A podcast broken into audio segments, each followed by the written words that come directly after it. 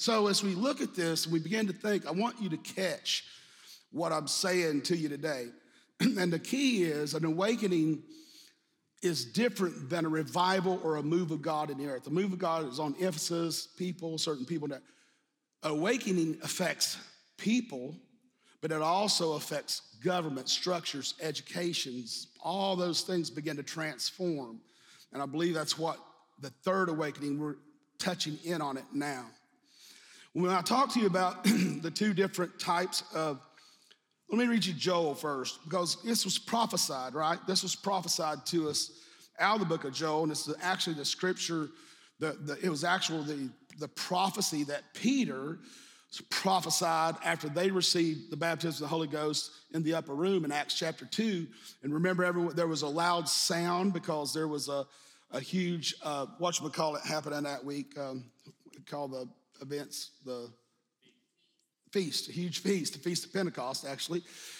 and when they came out, there was tens of thousands of people out there. Now you got to realize they'd never heard a gun go off, a bomb go off, a cannon go off. All they'd ever heard was lightning that was loud or a tree fall but they heard something louder than any thunder that shook them and all the people in the city. There was like 20 times the number. There was well over 100000 in the city at that time came from everywhere ran, and they started squeezing toward where the upper room was. Peter and the other disciples came out and everybody's like what's going on? What's going on?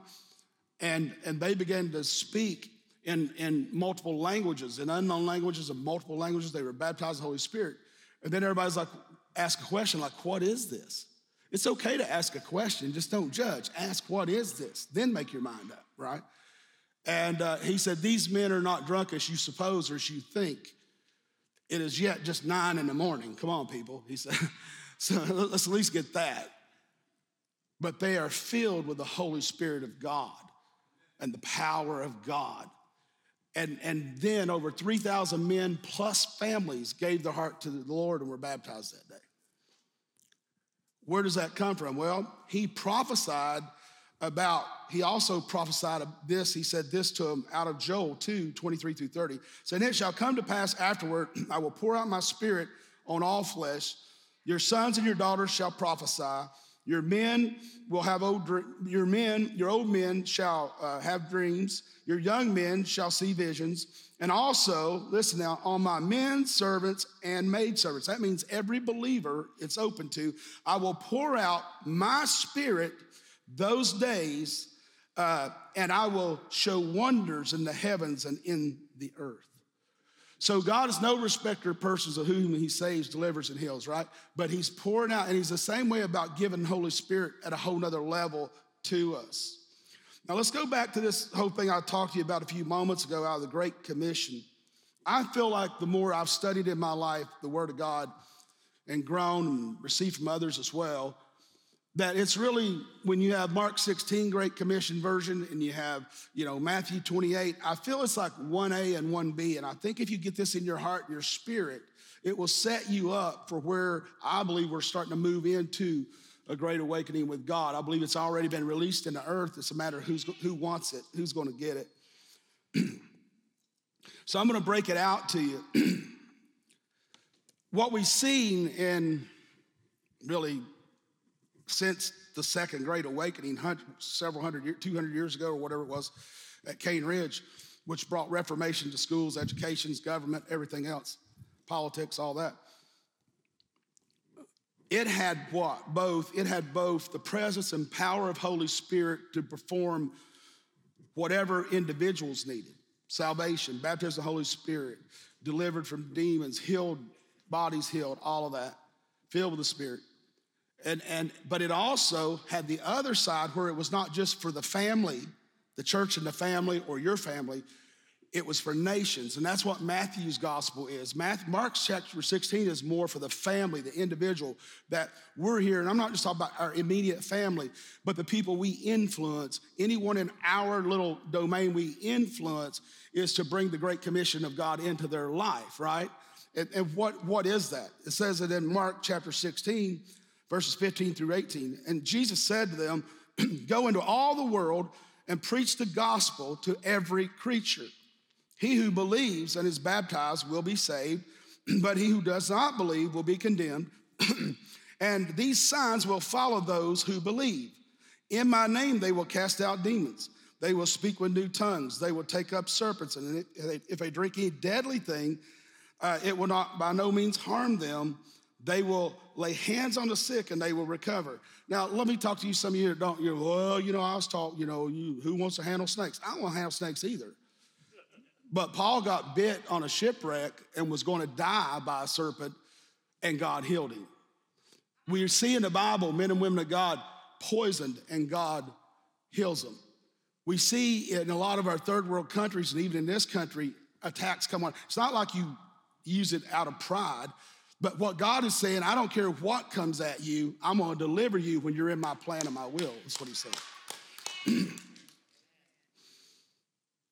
and, and what he's talking about here, this is more like go into all the world to the creatures, to the people. Go reach in your world around you or other nations, but you're going to individuals. and so now Jesus uh, is his goal is to, to get them saved, get them healed, get them filled, right? Get them delivered, get them preach the gospel. He said, and signs will follow. So many Christians are looking for signs. The reason they are, they're not really filled with the Holy Spirit. Now, when you're born again, you could say, I'm filled with Spirit, of course, but the baptism of the Holy Spirit is to be immersed in. It'd be like taking a full glass of water and dropping it in a five gallon barrel of water. You got the Holy Spirit in you for your sake, on you for the sake of others, right? Just wording gets people a lot of times. So as we as we think about this, he's given us the command, the initiative. So a, a commission is really a command or an initiative of God or anyone for that matter. But God didn't suggest it, He commands it. he commands it for us to do this. And then we see in Matthew 28, look what it says. It says, now that he comes up to the disciples in Matthew 28, uh, and it says, when they saw him, they worshiped him, but some doubted. Isn't that something? People that saw him raise people from the dead, heal the sick, set captives free, deliver people, demoniacs, all that. And then he even sent them out two by two and by 70s, and they turned the world upside down, were healing the sick and doing all these amazing things. but now they come to this place after, after Jesus had died and rose again, and they doubted. Even when they saw him, they doubted. As a matter of fact, they got all over Mary Magdalene because when she told them, they didn't really believe her. Only one of them believed her. they, they, and that's why Jesus, uh, the King James says he upbraided them. In other words, he let them have it. Like, come on, guys. Matter of fact, what he did, he just walked through the wall instead of the door. And then oh, because he is the door, the life, and the way. But he, he actually did that. And it says, but some doubted. And Jesus came and spoke to them, saying, All authority. Say all. How much is all? That's what I thought. All, and it's talking about when you say something is all of something, and the, the thing you're declaring is all of, so all authority. What, what is that? What is that? All authority, all authority has been given to me. Jesus said this all authority has been given to me in heaven and on earth. then he says in Matthew 16 gospel, talking about the church being born. Upon this rock I will build my church. Whatsoever you bind on earth will be bound in heaven, right? Whatsoever you loose on earth will be loosed in heaven. So Jesus came to transfer the kingdom to us because we're his ambassadors, we're his representatives. All authority has been given to me in heaven and earth. Go therefore and make disciples of all nations, baptizing them in, my, in the name of Jesus, in the name of the Father, Son, Holy Spirit, teaching them to observe all things that what I have commanded you. I am with you always, even to the end of the age. Now, religion is the thief of God's power. Jesus said the only thing that can rob me of my power is what? Unbelief. Religion creates unbelief. We're all religious. Bethel's religious to a point. What is it? It means that we have habits and methods and ways we do things. But when we put those habits, methods, and the ways we used to do it in the way of what God wants to do now, then it's negative instead of positive. Rituals are good, you know, the communion, how people get saved, that, that's all good. But what we got to realize is, guys, that, that Jesus could not do many great works in his own city. Why? He said, because of unbelief. He just healed a few folks. He didn't turn the city upside down for God. because even Jesus was limited with people's unbelief. So the only thing that could stop his power moving was our unbelief. Hmm. He's talking about nations, baptize them in the name of the Father, Son, Holy Spirit, uh, and do the things, all the things I, I, that I have commanded you. Lo, I am with you always, even to the end of the age. Amen. Age, aeon, means plural worlds. Now, when we look at this for a second, and we, we really begin to hear God what God has to say and studied in other areas, what things is He teaching them that Jesus teach them? You could take two things He taught them and change you and anyone you're in relationship with forever. Because the Pharisees, the Sadducees, they were so sad, you see, because they didn't believe in supernatural or the resurrection of the dead. They really didn't believe in the resurrection of the dead or supernatural. Kind of like today, you got one movement is, you know, one side of the body of Christ believes in everything and crazy and get a little out of whack. Got the other people a little dead and a little hanging on until Jesus comes and bunkered down because they don't believe in the supernatural. They just hope someday they'll get there. I'm not judging anybody. I've been that before, I know. But what I want you to realize is what you teach? The Pharisees asked him about a, what's the greatest commandment out of the Ten Commandments. They were going to get him here, right? And he said, the first one is love the Lord thy God with all your heart, soul, and mind, right? And body. The second is likened to it. So it would be a 1A, 1B. The second is likened to it. Love your neighbor as yourself. And some of you go, you got some neighbors living in your house that you don't even want to act that way with. We're going to fix that. so if we just took those two commands, we could turn the world upside down. And then we go into what he tells us about as far as the actual things. What? Win the lost, baptize them, preach the gospel, win the lost, baptize them, heal the sick, raise the dead. All, he's given us certain things. That's why he said in John 17, You will not only do the works that I've done, 14, you will not only do the works I've done, but you what do even greater works than these. Jesus took the limits off. There's no limit. The only limit is based on what we can receive, believe, and obey. How well we receive, believe, and obey. How we believe, receive, and obey. It could be a better way. Believe, receive, obey. If we believe God's word is true and we res- truly receive it as truth, not as information, but as truth, Jesus said, No, the truth and the truth will what? Set you free. He said in John 4, what? You worship me, me to the lady at the well, not, you don't know how you worship me, but true worshipers worship me what? In spirit and truth. So you're not going to ever have truth without the agreement of Holy Spirit. And you're really not going to really be operating in the Holy Spirit very well without truth. Mm. So, as we begin to think about this, and this is where I want to get you ready for Palm Sunday and get you ready for Holy Week, that, that God is preparing us just like He prepared them. And He was telling them, Jesus is saying to them, What? Go get them, go win them, go heal them, go save them, go set them free. Be a sign, be a, leave signs and wonders of their deliverance, their salvation, and their healing.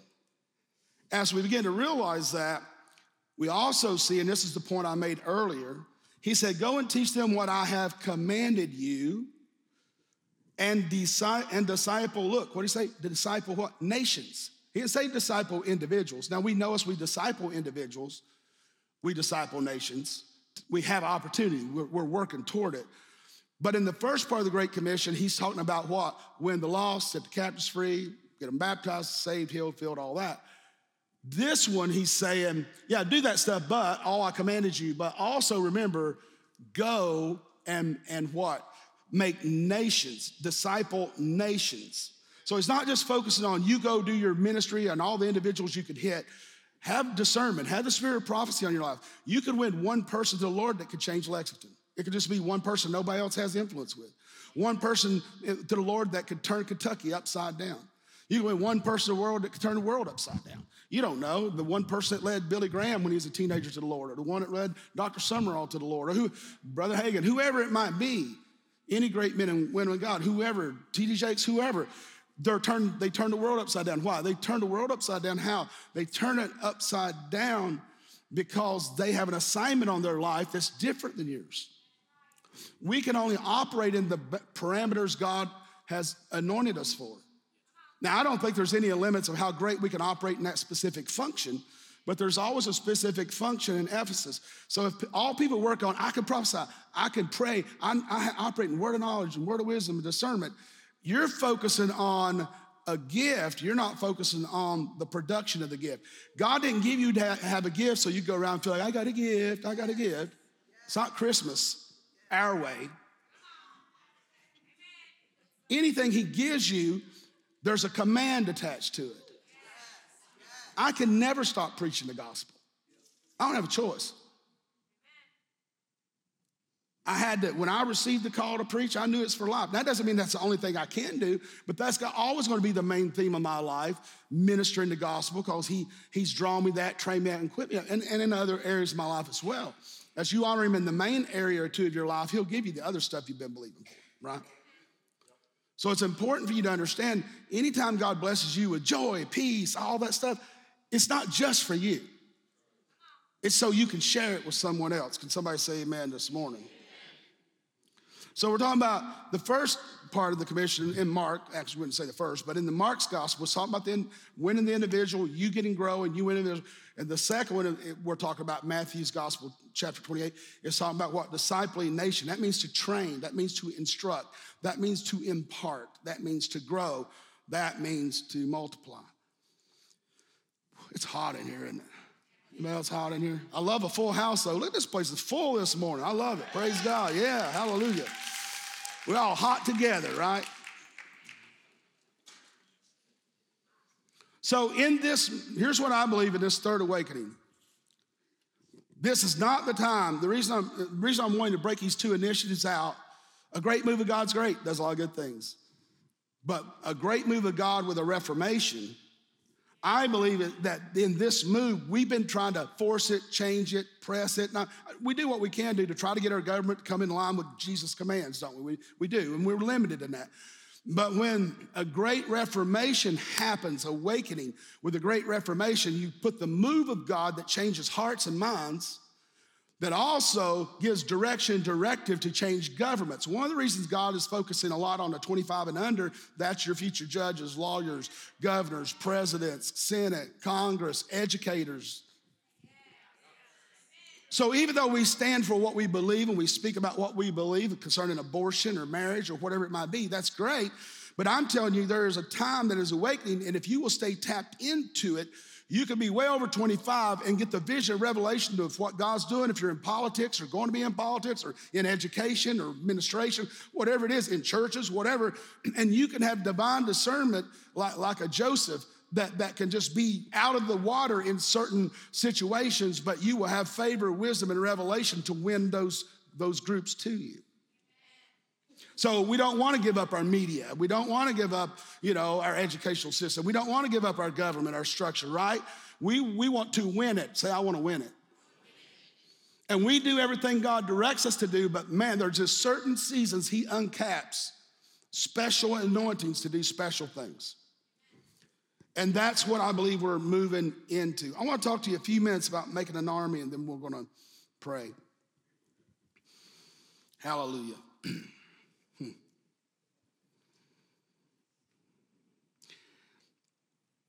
the first thing I want to talk about in making an army, what to, oh, that feels so good. To fulfill, make sure you turn the one on back there for them. There's like three different, they, they want some of this. This feels good. I'm just telling you. I'd almost, I'd almost feel guilty if they didn't get it on for you. I'd feel bad, but I almost feel guilty. Say, turn it on. Amen. Now, the people online are probably like, what's this crazy preacher doing? So, when we talk about prophecy and we talk about what it is to prophesy, there's different levels of prophecy and prophetic. You know, when someone's from an office and carries a heavy mantle, they, they, they carry the office behind it, and it's a it's a larger, more heavier directive. The spirit of prophecy operates with discerning the spirits, word of knowledge too, but it's more on a, a lamb of God will meet you where you're at with your faith. That's why it says word of knowledge. What is the word of knowledge? Uh, 1 Corinthians 11 teaches us it teaches us that it's one of the nine gifts of God's Spirit. And it's to build and edify the body and to set up the structure of the kingdom. And out of it is what? Word of knowledge, word of wisdom, discerning of spirits. Those are the revelation gifts. Discerning of spirits, where you can read someone's heart and mind, and God will give you a word about their life that there's no way you would have known it unless God gave it to you. And then when you speak it out, it actually becomes prophecy to their life. And you have the word of wisdom that operates the same way. Word of knowledge is fragments of God's mind about where they're at now or where they've been. Word of wisdom give is about fragment from God's mind of where they can go if they obey God. Discerning spirits triggers all that. So really prophecy, the spirit of prophecy will operate in any spirit-filled believer that is that is open to it and in the structure of God. But now I want you to look at this in John 3, verses 5 through 8, with Jesus. Nicodemus was asking about salvation. And what he said, he said, Jesus answered, Most assuredly I say to you, unless one is born of water and spirit. Talking about what? Water, the wash, you can say the wash of the word, but really I believe water is talking about born as a human. You gotta be, you gotta be a human that's lost, born by water, which represents us, and spirit. So it says, uh, unless someone is born of water and spirit, or you could say the word of God, but also Holy Spirit. Either way, uh, born of water and the spirit, he cannot enter the kingdom of God unless both of those are happening.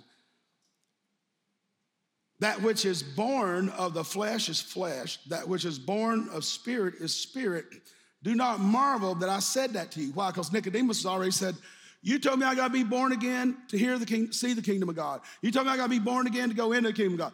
I'm an old man, probably in his 70s or 80s. My mother's been dead many years. How can I go back up into her womb to be born again?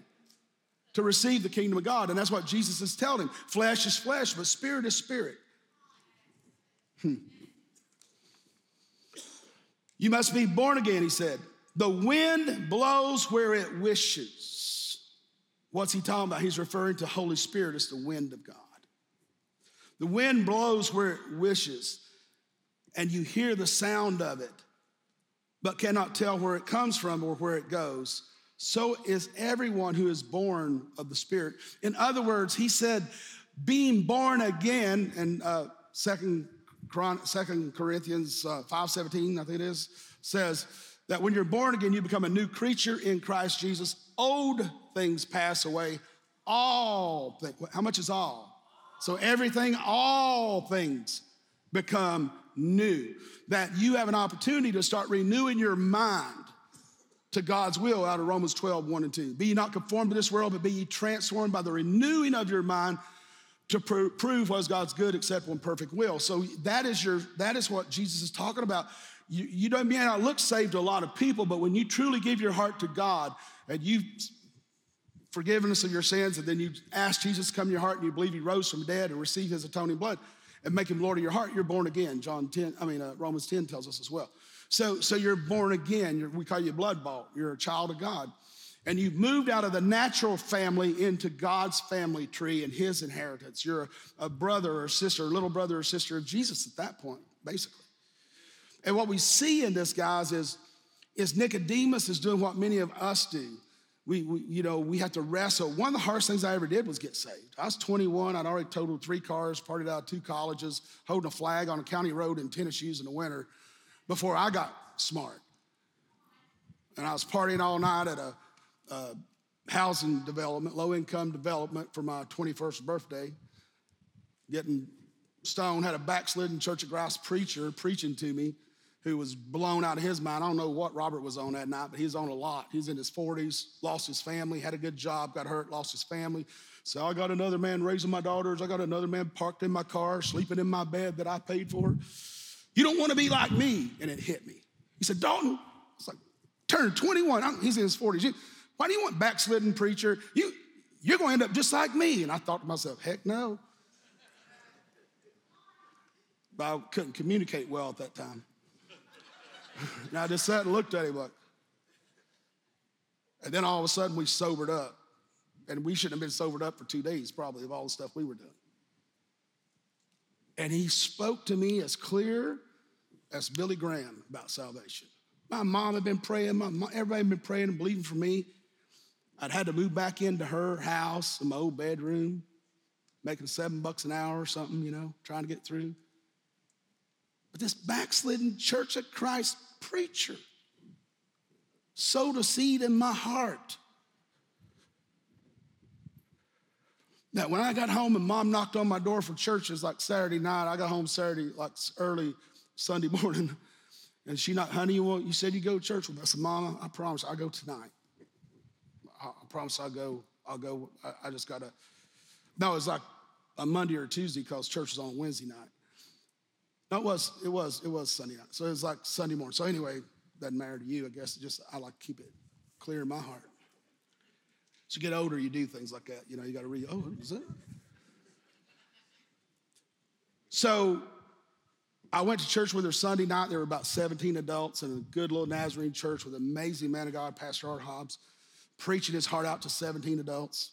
I'm sitting halfway back with mom in that old wooden pew, you know, with a runner, a, a, lime green runner over a hardwood floor with a little old kneeling altar at the front. You could have squeezed 120 people in the building, maybe in the sanctuary, 150 maybe, 17 of us.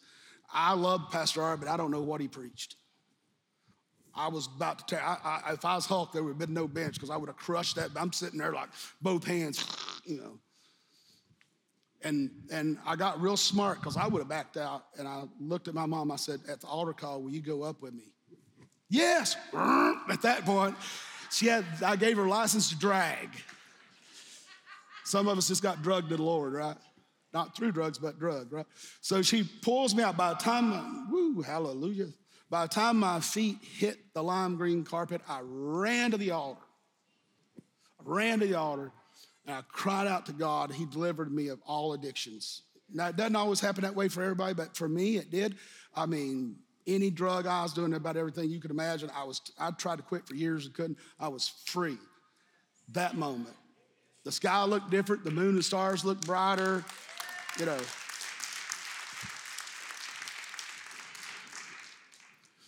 But see, everyone, every one of us have a unique experience. Yours may not be dramatic. It may be very simple. like, man, but you know it was God. No one can take that away from you. When you know God moved in your life and you're a child of God, there, somebody could preach something goofy or whatever. They, you've tasted God, right? Once you taste that part of God, same way with baptism of the Holy Spirit when I received that several years later. Nobody could convince me that God doesn't baptize you in the Holy Spirit. Nobody. Same way with miracles, signs, and wonders you know, we've seen in here, Abby grew two inches when God healed her back in front of us, scoliosis. I think Abby's here somewhere. isn't she? But she, she's healed and grew two inches, went back to doctor next week with severe scoliosis. We've had blind eyes open, deaf ears open. Why? So you can never convince me that God's not a healer. He's a miracle worker, He's a deliverer, He's a savior. And so Jesus, in a few short sentences, trying to help Nicodemus, who had educated himself as one of the, the greatest educating uh, religious educators of his time, right under Gamaliel. And it's hard to convince somebody like that when they've been taught so long wrong, right? But say, I'm being taught right. Say, I'm being taught right.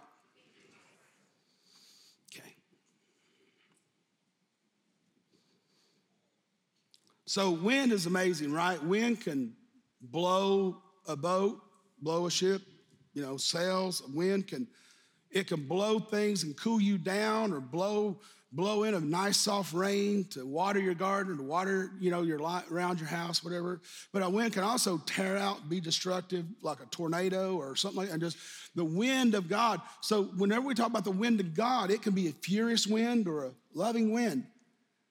God, now God doesn't do those things or cause those things, but what happens with the Holy Spirit is, in other words, I'm talking about in your heart, like a tornado, if you allow Holy Spirit to tear out addiction, like a tornado, just hit that stronghold, that building in your heart, you know, to tear out fear, to tear out loneliness, like a tor- just blow it out. It can just blow it out of your life, annihilate it out of your life, unbelief I think I said addiction, anything like that, right? Not feeling love. Just uh, the wind of God could come into your heart and, and, and, and annihilate any of those things that's robbing you from God's best for your life. But also, Holy Spirit can list and blow on you and bring things on you to make you feel peace and joy and healing you've never felt. Blow the wind of His Spirit on you to move at work, to move in your ministry, to move in the hospital, to move in your home, your family. So the wind, and He said, the wind blows where it wishes. I spend more time on the directive of what I'm to preach on the weekend than I do what I preach. Somebody say, Well, I guess so. I could tell that. Because I've got thousands of sermons and I always do new sermons, uh, most time, always, or combined or whatever. But, but I always want to know God, if it's to one person, what are you saying?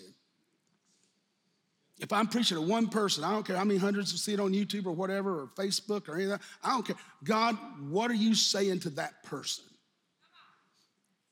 I, would rather, you know, be in your will and everybody not understand me, but one person to get what God wanted them to have to impress everybody, and they're shouting my name, man, that's an office day, man, that's awesome, that's great, Pastor preach house stuff. Now, sometimes you get both, and that's fun. But my preference is always God, just tell me. Even though I'm a sinner like everybody else, I'm saved by the grace of God, and I'm not perfect just like every. I'm not a sinner. I, I, I do sin. When you're born again, you're no longer a sinner saved by grace. That's wrong doctrine. You're saved by grace, and you do sin because you're not Jesus, but you repent quickly, and the more you repent, the less you sin. That's the way it's supposed to work. So I'm like you. I'm human. And sometimes I have to quiet stuff that I battled all week or dealt with in life, family, business, ministry, and I got to quiet my God, what are you saying? God, what are you saying? And the Holy Spirit is in this room right now in such a powerful, powerful way. He's wherever you are watching today in such a powerful, powerful way. And His Spirit, when it blows, it produces a born again spirit, it produces a new creation, it produces victory in God for eternity. wow, I can't get to Ezekiel. I was going to take you to Ezekiel 37, where the prophecy came back to Elijah to what? To prophesy to the dead, dry bones. And when he began to prophesy, the Lord commanded him, the bones came up in alignment, right? Sinew, the joints and stuff that connected, flesh came up. And then he said, Now receive the four prophesied, and he prophesied each stage with God that God gave him. And then he said, Now prophesy to the winds, the north, the south, the east, and the west.